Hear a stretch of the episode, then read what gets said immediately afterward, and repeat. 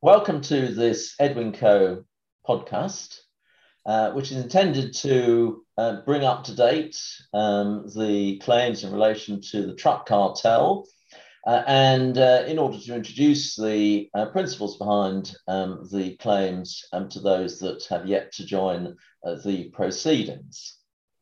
Uh, uh, my name is David Green. I'm senior partner of Edwin Coe, uh, and I'm joined today by Zara Hussain, uh, who is a partner at Edwin Coe in the litigation department uh, and has day-to-day management uh, of the truck cartel claims for our existing uh, clients.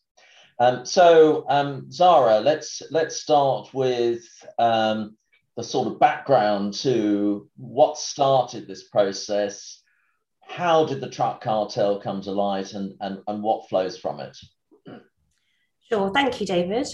So um, what happened was that the European Commission conducted an investigation into six different truck manufacturers and found that they were guilty of colluding on price. That collusion was found to have started in nineteen ninety-seven, and it was unusually long insofar as it continued until two thousand eleven. Um, there were six different companies involved, as I mentioned, and their names are listed on the slide, so I won't go through them all. The cartel was found to have operated all across the E E A, so it was very wide-ranging in both scope as well as time frame that it lasted. As a result of the finding, it means that any companies or sole traders which purchased, leased or subcontracted trucks are likely to have paid an inflated price for their trucks in the period and shortly thereafter.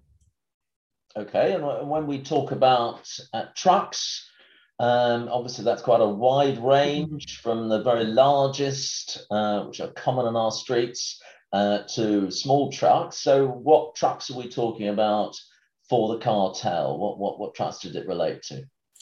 So the Commission's finding um, was in relation to medium and heavy trucks. Um, in other words, that's trucks that weighed six tonnes or more. And as I mentioned, the time frame was nineteen ninety-seven up to two thousand eleven. Um, of the six companies, five of them admitted their involvement to the Commission. The only company which has appealed the finding was Scania, um, but they've all been very heavily fined as a result. Okay, and you, you've gone on the slide here, bought between January ninety-seven and December twenty twelve, but the um, cartel was, was finished, actually, as I believe, by a dawn raid by the European Commission, but it was brought to an end uh, in twenty eleven. So why, why, why twenty twelve? So we've actually included a slightly longer period for the purposes of the claims, because we say that the market, the trucks market and the pricing doesn't go back to normal overnight. It takes a while for the pricing and the market to go back to normal. Um, so we have a cut-off period um, for the purposes of our claims of December two thousand twelve. Okay, and and and so you've got the manufacturers uh, who have admitted the cartel, and then you've got Scania that is, um, uh, I think, appealing a decision. Um, what about others? What about, I mean, does this affect the market as a whole? What what what, what are the others? And I, and I see on the slide, you've got a very multicoloured umbrella. Why is that?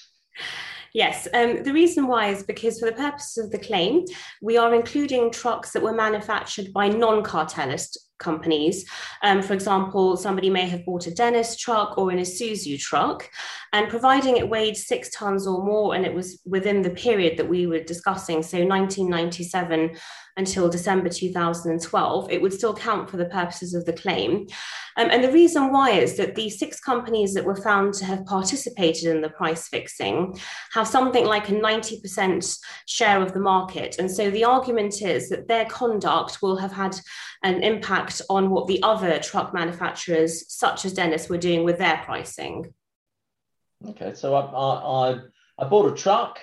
Uh, and and usually it's not just one, but but um, I, I may have uh, bought hundreds of trucks uh, during the period. So we established nineteen ninety-seven till twenty twelve.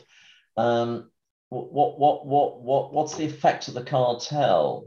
Um, it's it's a price fixing cartel, but what does that actually mean in terms of what a claim is worth? What what's the overprice? So um, it's estimated that each, each brand new truck that was sold in the period was overpriced by up to twenty percent. Um, some have estimated that that could be um, an overprice of up to uh, ten thousand euros per brand new truck that was purchased in the period. Um, and I'm referring to euros because, as I mentioned earlier, the cartel was found to have spanned across um, the whole of the E E A. Um, in addition, one has to include interest on top, and bearing in mind that the cartel started over twenty years ago, um, the interest element alone is likely to be very significant. Um, so these are potentially very sizable claims, and this is a great opportunity for those who have suffered a loss as a result of the price fixing to try and get their monies back. Okay, so um, uh, the firm's now been running um, claims for quite some considerable period. Uh, and there are proceedings both in the High Court and in the Competition Appeal Tribunal. Um, so where are, where are those claims, and where are Edwin Coe's claims? So we have issued a total of three sets of proceedings. Um, over time, we act for over one hundred twenty-five clients. Um, the first set of proceedings was issued back in two thousand eighteen. Um, all of our claims have thus far been issued in the High Court, but um, eventually, after a certain stage of the claim, they're being transferred to the Competition Appeal Tribunal, uh, which is a specialist tribunal that deals with competition-related claims. And it is collectively managing all of the trucks-related um, litigation in order to try and have a more uniform approach to matters and try and ensure that there are consistent outcomes. Um, so our first set of proceedings has since been moved to the tribunal, and we expect the same will happen with the further two claims that we issued more recently. Um, as you'll see from the slide, we act for a broad range of clients which purchase, leased, or in some cases subcontracted trucks in the relevant period. And our clients are drawn from a very wide range of different sectors and industries. Um, I've again given some examples on the slide. I won't go through them all, but Um, you know, we have a broad range from breweries um, through to those that have dealt with waste management. Um, so, as I say, three claims on foot. Um, at the moment, most of the proceedings after a certain point um, are being effectively stayed, whilst the tribunal is dealing with some of the test cases it selected. Those test cases are drawn from a pool of claims that were issued very early on in the process, so before we had issued our three sets of proceedings. And the idea is that the outcome of those claims will hopefully establish some common issues, um, which would apply to all of the different litigation. And who knows, that may lead in some kind of negotiation, perhaps an out-of-court settlement in due course, but we'll have to see. Yeah, and, and um, so proceedings are going on. Um, now, part of the message, uh, I think, of this uh, podcast is, is really about those wanting to join the claim. Um, and there are clearly limitation issues, because I think we're talking of um, the Commission's decision uh, in relation to the cartel being um, uh, issued, I think, in July twenty sixteen. Yes. Um, so what does that mean? What what what what what what are the time limits, and and are, are we past them, or or is is time marching on? Yeah, so, so normally we would say it's six years um, from when you could have discovered that you have a claim. Um, the precise starting point of that is a little bit up in the air with these types of claims. Um, but as you mentioned, David, the Commission's decision um, was issued over five years ago. Um, so taking that starting point, the six years will expire in July next year. Um, so time is indeed marching on. And what we would say to anyone who's looking to make a claim is that they really should um, get in touch as soon as possible, um, not least because trying to get all the relevant information together in order to issue the claim can take a little bit of time, um, not least because we are looking for records going back sometimes over twenty years. So it's important to try and get the ball rolling as quickly as possible so that we can be ready to issue further claims well in time um, and in advance of the July deadline next year. So um, you, you, you've got this range of proceedings going on um, uh, in the Competition Appeal Tribunal, in the High Court, and obviously there are a lot of um, Uh, truck owners, truck purchasers, uh, and indeed um, lessees um, taking proceedings. What, what, what, why should they join the Edwin Coe uh, claims? Well, first of all, we're able to offer clients a cost and risk-free claims process because we have funding available for these claims. Um, and we've also got insurance so that if for some reason the claims are unsuccessful and the claimants are ordered to pay the defendant's costs, then the insurance would kick in and provide that cover for those adverse costs. Um, in addition, as I mentioned, we act for clients from a wide range of sectors. Um, and it's always helpful to join in with a cohort from a familiar or similar similar industry where possible, because there are certain um, issues that are likely to arise, uh, which would be industry specific, such as pass on.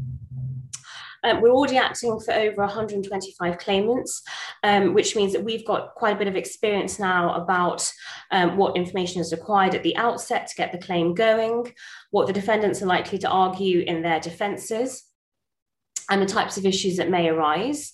Um, in addition, we have, because of our Um, extensive experience, managed to streamline our signing up process. Um, and we're trying to seek minimal details from clients at the outset about their trucks. And we're using that information to try and populate some of the key details that we required using a database.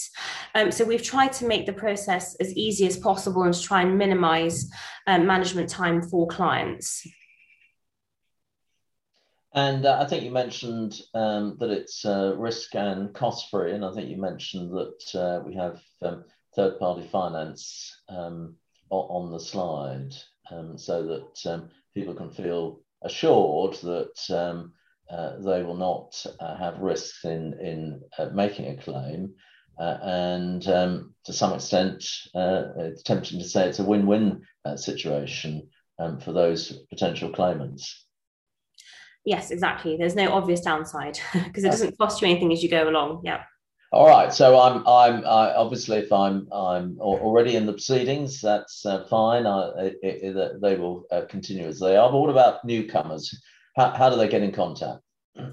Um, so you'll see that on the last slide, we've got our contact details. Um, as I mentioned earlier, and I would just emphasise again that if anyone is thinking of making a claim, they should act very, very quickly.